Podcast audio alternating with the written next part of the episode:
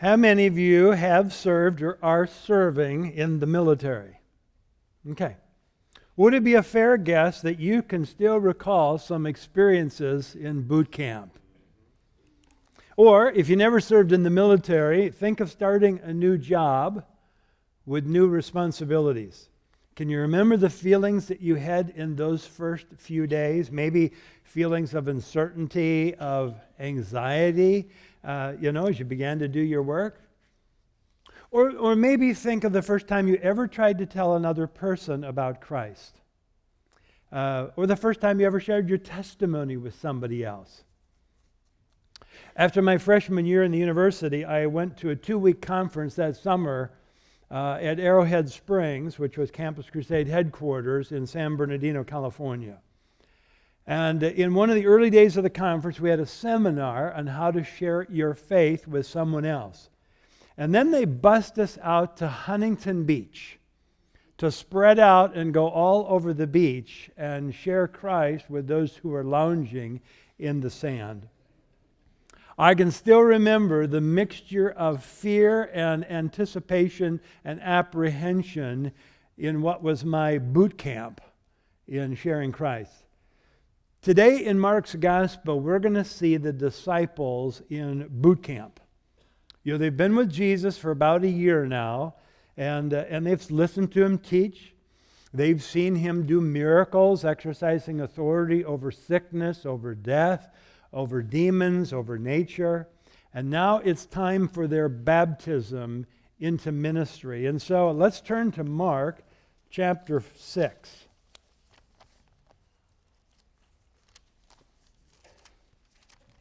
Mark chapter 6, and I'm going to start reading uh, at the end of verse 6. And Jesus went about among the villages teaching. And he called the twelve and began to send them out two by two and gave them authority over the unclean spirits. He charged them to take nothing for their journey except a staff, no bread, no bag, no money in their belts but to wear sandals and not put on two tunics. And he said to them, Whenever you enter a house, stay there until you depart from there. If any place will not receive you and they will not listen to you, when you leave, shake off the dust that is on your feet as a testimony against them. So they went out and proclaimed that people should repent. And they cast out many demons and anointed with oil many who were sick and healed them. Jesus has been teaching throughout this area. And now he calls the 12 to himself to send them out. Their mission is an extension of Jesus' ministry. Uh, they're not striking out on their own. Uh, they'll go out under Jesus' authority and with his power.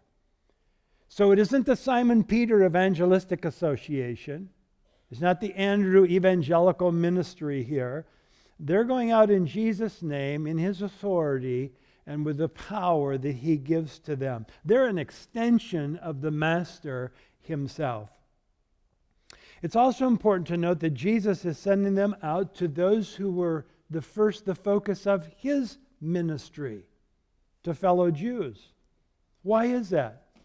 There's probably three reasons. One is that this is God's choice of priority to the Jew first and then to the Gentile. Uh, it was to those who were his chosen people through whom the whole world would be blessed, chiefly through the arrival of the Messiah coming through their lineage. The Apostle Paul spoke of this priority in his letter to the Romans, chapter 1, when he says, For I'm not ashamed of the gospel for it is the power of God for salvation to everyone who believes, to the Jew first, and also the Greek. Second, these might be people who were known to some of the disciples, family members, friends, acquaintances. They would be a natural audience for this first witnessing experience. Third, the Jews were the people who you would most likely expect to be responsive to this message. They were the ones, after all, who had the Old Testament scriptures. Uh, they were the ones who knew of the coming Messiah. They were waiting for God's deliverer. So you would think that these would be the ones that would be prepared to hear the message. Now, later, the disciples' reach will take them far beyond their own boundaries, uh, particularly ethnically. It's going to take it beyond their countrymen. But for now, the focus of this ministry uh, would be among the Jews. Jesus gives them instructions. And in those instructions, we see that it reveals some about this methodology that's given to them. Several things we should know. First, they were sent out two by two, they were sent out in pairs. There are probably differing reasons why Jesus did that. First of all, he would satisfy the requirement of the Old Testament law that you had two or three witnesses to establish the fact of anything. So they're going out to give testimony on the Messiah and fulfilling the Old Testament law as they together presented two witnesses to what they'd seen and heard. It would also be to their benefit for safety, for encouragement, Again, the Old Testament scriptures speak to this advantage. Ecclesiastes chapter 4 two are better than one because they have a good return for their labor. For either of them falls, the other will lift up his companion. But woe to the one who falls when there is not another to lift him up. I personally, from my experience, think there's another reason. You know, being sent out to witness on Huntington Beach, we went in pairs. It made it a lot harder to duck out and not have to talk to anybody. Jesus gives them interesting instructions as to what they were to take with them. The fact is, very little. Um, Jesus wants them to depend on God, not on their own resources. This was to be another lesson in faith for these disciples. Remember, Jesus is forever teaching them and training them and coaching them. He's preparing them for what's going to follow when his ministry is over and they pick up the mantle of ministry and carry on. So, the important thing is that this is part of their training. Now, are we to draw from this that missionaries, when they go to the mission field, shouldn't do any preparation? Not at all. Uh, in, in fact, near the close of his ministry, look at this interaction between Jesus and his disciples.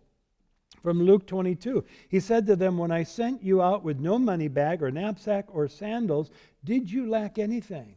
They said, Nothing. He said to them, But now let the one who has a money bag take it, and likewise a knapsack, and let the one who has no sword sell his cloak and buy one. In addition, the approach of the disciples was somewhat in line with the idea of hospitality that day in Mideastern culture. Hospitality was the norm, it was valued, it was expected. Uh, strangers coming into town were to be received and cared for. So it fit really within that context. The disciples are not going out to beg, that wasn't their mission. They were there to minister in the name of Jesus and to proclaim the kingdom of heaven. The first house that would, would receive them was then to be their base of operations. They were to stay there. They weren't to move on if they found better digs.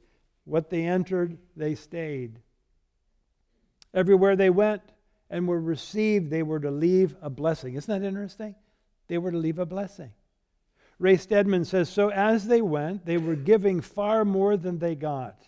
This is another abiding principle of ministry. Ministry that is worthy of support is ministry that gives more than it gets. Excellent principle for us even to remember today in talking about ministry. Jesus also gave them instructions on what they were to do if they were not received into that home. They were to shake the dust off their feet as they left. This was a warning for how serious it was to reject this message that they brought of the gospel. There's a sense of urgency that was a part of their mission. They didn't have time to settle in for the long haul and, and, to, and attempt to reach people over an extended period of time. Their message was pretty simple, wasn't it? Repent. Repent. It's the same message that Jesus had when he started his ministry. Repent in the salvation sense simply means to turn. To turn. It has both a negative and a positive aspect to it. First, there's a turning away, a turning away from one's former manner of life, from being self centered and sinful. And then there's a turning to, that's the positive side, it's called faith. Turning to God, for the sake of the gospel. See, part of the problem today in a lot of evangelism is that there's no call for people to abandon their former manner of life, to leave something when you come to God in Christ. Now, to do so is not a works gospel, that is, you're doing something to, in order to be saved. Repenting isn't a work that we do in order for God to forgive you but it is part of grace salvation in that I recognized my fallenness and my lostness. I admit the fact that apart from Christ, I'm nothing, I have nothing. There will be nothing for me after this life. Let me go back to my beach witnessing experience, something that's been indelibly imprinted on my mind. Um, after we concluded our day of witnessing, then we boarded the buses and headed back on up the hill to Arrowhead Springs. And while on the bus, we sang songs, and, and then we had a sharing time, uh, recounting our experiences that we'd had out on the beach sharing Christ. Now, I need to digress just a little. Um, the tool that we were using to share the gospel was called the Four Spiritual Laws booklet. Uh, there are four points to that presentation. Law one God loves you and offers a wonderful plan for your life. And then there would be some verses written out that we would read. The second is that man is sinful and separated from God, thus he cannot know and experience God's love and plan for his life. Again, there are scripture verses that would speak to that point. Then, law three Jesus Christ is God's only provision for man's sin. Through him, you can know and experience God's love and plan for your life. in addition to some verses, there was also a diagram to illustrate how God, through Christ, bridges that gap that separates us from Him. And that all of our efforts to cross over are impossible, but Christ bridges that chasm. And then, law four, you must individually receive Jesus Christ, the Savior and Lord, and then you can experience His love and plan for your life, and then more scriptures that followed. Okay, are you with me? That's the presentation that we did. Um, so during our sharing time on the bus, uh, one fellow told us that he had personally led 16 people to Christ on the beach that afternoon. Well, let me tell you, we were in awe. That was incredible. There was cheering and clapping. And then someone asked, Well, how did you do that? I mean, we all wanted to know. Maybe there was something there that we could learn to be more effective in our ministry. And so here's what he said Well, I would read Law 1, then I'd skip over Law 2, read Laws 3 and 4, and they would pray with me. Well, why wouldn't most people do that? Jesus sounds like a good thing. If I don't have to admit that I'm lost apart from Him, that I'm eternally condemned without Him, you know, why not? Uh, the disciples' message given to them and demonstrated by Jesus was one of repentance, abandoning a life of sin, a life of self centeredness, and turning to Christ, believing in the only one who's able to save. Now, Mark doesn't give us much insight as to the success of the disciples' ministry. The only glimpse that we have is the effect that it has on King Herod. Go to your text, Mark chapter 6, pick up at verse 14. King Herod heard of it, for Jesus' name had become known. Some said John the Baptist has been raised from the dead. That's why these miraculous powers are at work in him. But others said he is Elijah, and others said he's a prophet, like one of the prophets of old. But when Herod heard of it, he said, John, whom I beheaded, has been raised. One effect that we do see is that the word of Jesus is spreading. Uh, it's becoming known. It's making its way up to the top of the political food chain. The disciples' ministry is having the effect it was intended to have. That is, that the name and message of Jesus is being spread far and broad. Most significant is the fact that people weren't glorifying their own names, but that of Jesus. People weren't asking, who are these men who are doing these things? But it was rather, who is this Jesus who's given that power and authority to these men? And Mark gives a flashback here in this particular setting of the death of John the Baptist. I, I think there's a reason why Mark chooses to set this, this story of John the Baptizer in here with them having had their ministry. First of all, it presents a parallel in the lives of John and Jesus. Uh, John had preached a message of repentance in the kingdom of heaven. Jesus preached a message of repentance and the kingdom of heaven.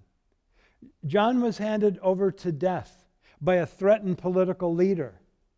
Jesus would be handed over to death by a threatened political leader. John's life ended in a violent death, and Jesus' life, likewise, would be ending in a violent death. And so you see this interesting parallel between John and Jesus. But secondly, it foreshadows the suffering and death that the disciples would experience as they will later carry on this ministry when Jesus is completing his earthly work. And this report of John the Baptizer's death must have, must have been a sobering lesson for the disciples. As they now begin to start to think about counting the cost, what does it mean to follow Jesus? What does it mean to be involved in his ministry? It'd be so easy for them, wouldn't it, after the things that they'd done, healing diseases, casting out demons, to think, isn't this great?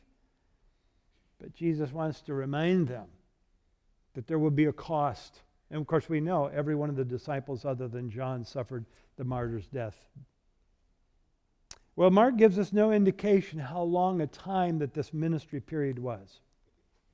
When it's drawn to a conclusion, though, Jesus gathers his band of men together for a sharing time. How would you like to have been a mouse in the corner to listen to that conversation? It must have been spectacular. Go to Mark 6 again. Look at verse 30. The apostles returned to Jesus and told him all that they'd done and taught. And he said to them, Come away by yourselves to a desolate place and rest a while. For many were coming and going, and they had no leisure even to eat. And they went away in the boat to a desolate place by themselves. Whether the disciples could see the limits of their energy or not, I don't know.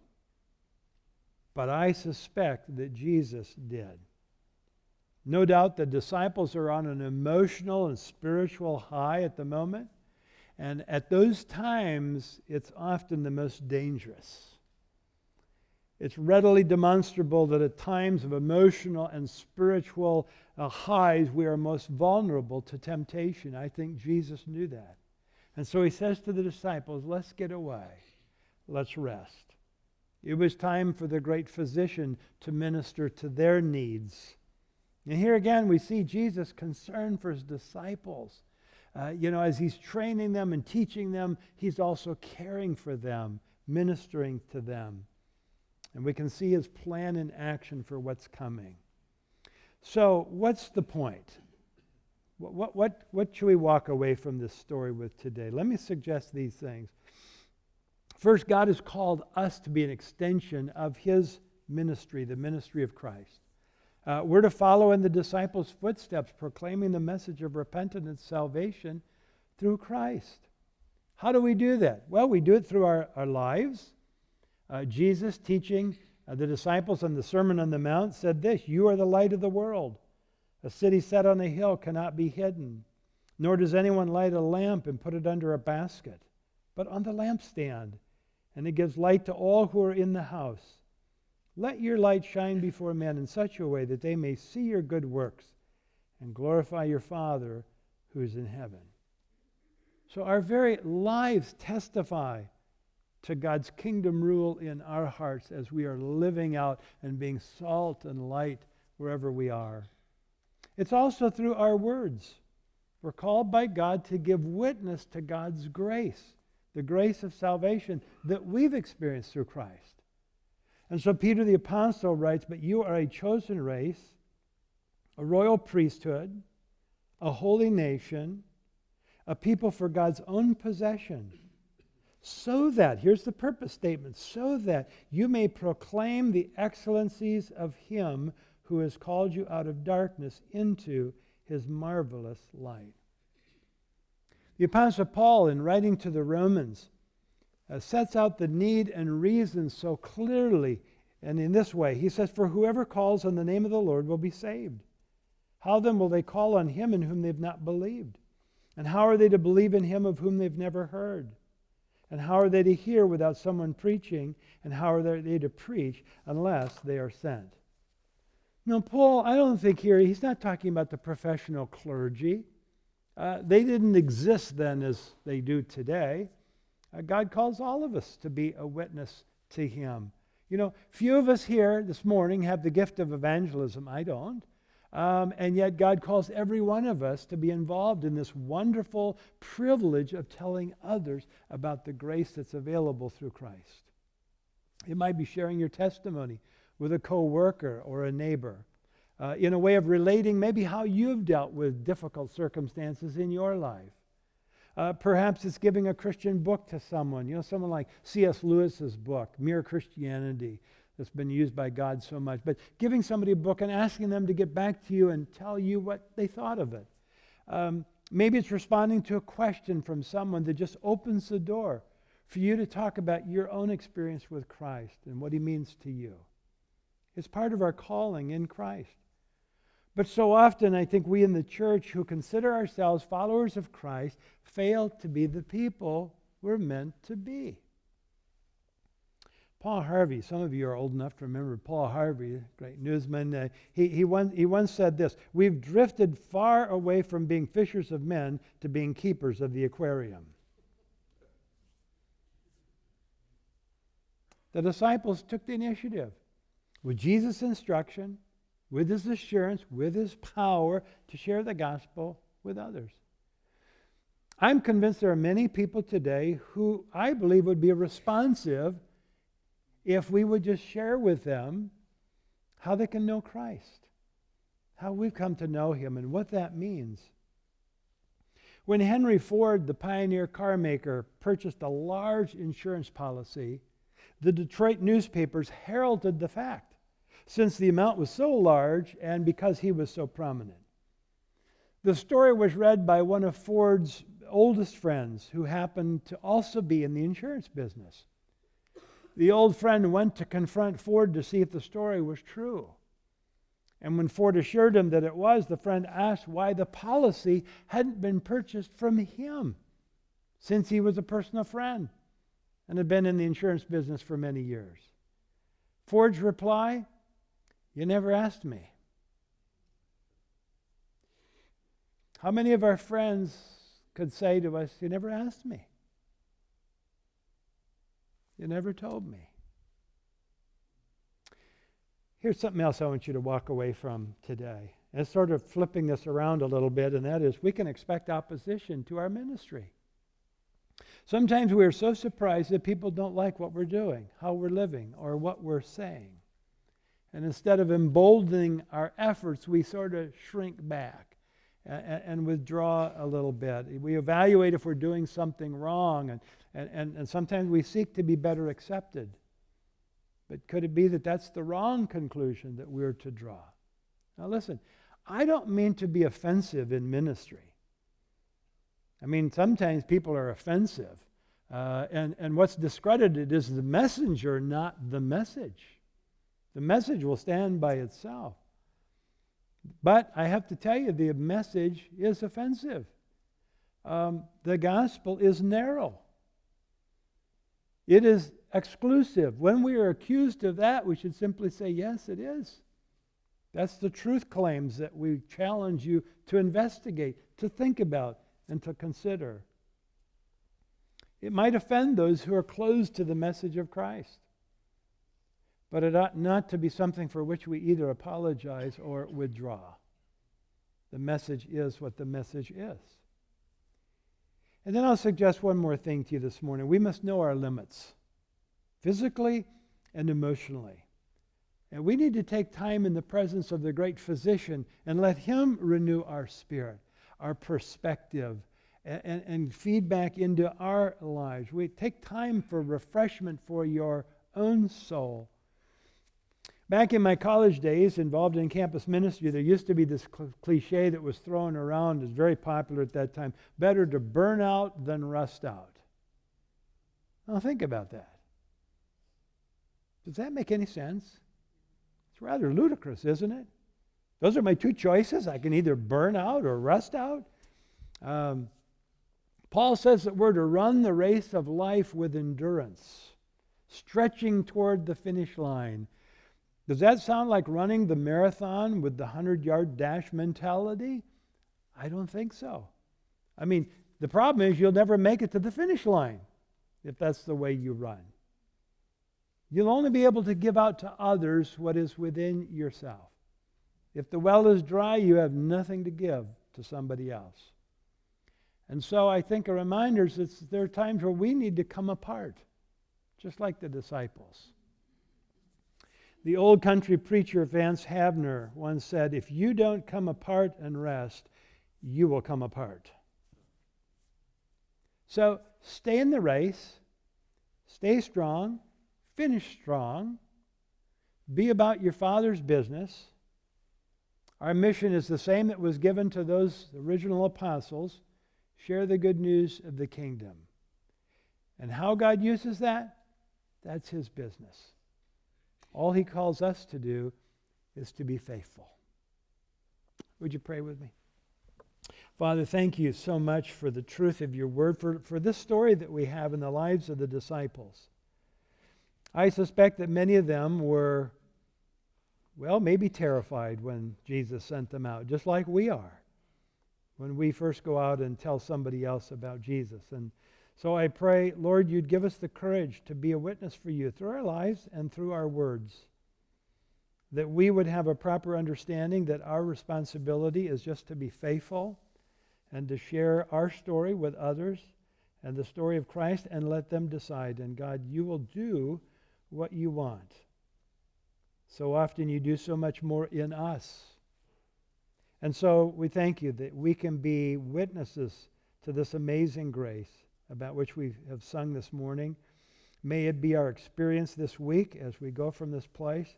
Would you just give us opportunities to be salt and light to a world that so desperately needs hope and life? And so we commit ourselves to you as we start a new week. In Christ's name, amen.